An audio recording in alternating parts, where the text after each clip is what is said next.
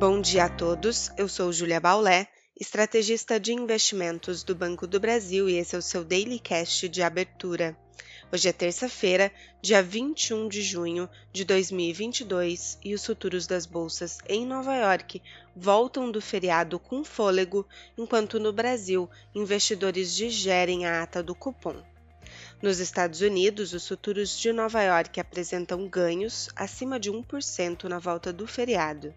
Os investidores ainda aguardam o Índice Nacional de Atividade do Federal Reserve de Chicago, dados das vendas de moradias usadas do país e discursos de dirigentes do Banco Central.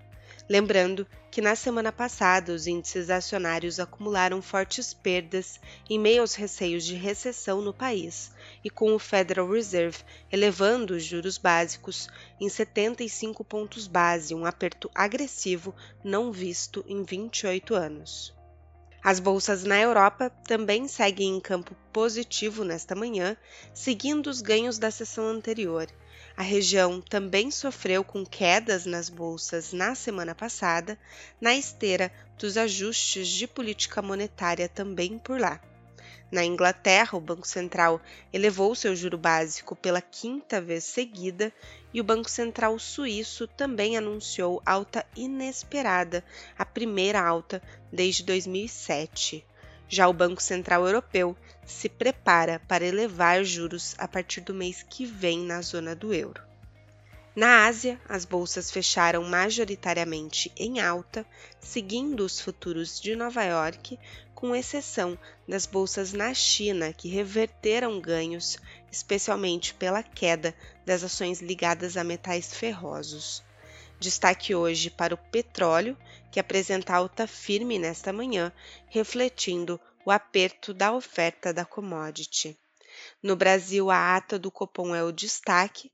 O documento foi divulgado às 8 horas da manhã e é digerido pelo mercado. Em seu comunicado na semana passada, em que a Selic foi elevada para 13,25% ao ano, a novidade sobre a inclusão da previsão de inflação para 2024 é um ponto importante de avaliação. Outro acompanhamento pelo mercado é sobre a Petrobras e os preços dos combustíveis.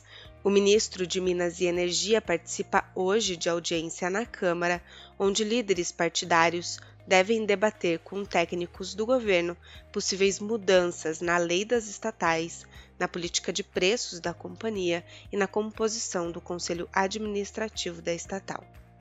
Ainda o líder do executivo e o ministro da Economia participam de evento hoje sobre o ingresso do Brasil na OCDE. Para hoje, portanto, o bom humor dos índices acionários no exterior e o petróleo em alta podem favorecer a abertura do Ibovespa, enquanto no câmbio o dólar segue mais fraco ante a maioria das divisas e na curva de juros, além da ata do Copom, o Tesouro fará leilão de NTNB e LFT. Ficamos por aqui, um bom dia a todos e até a próxima!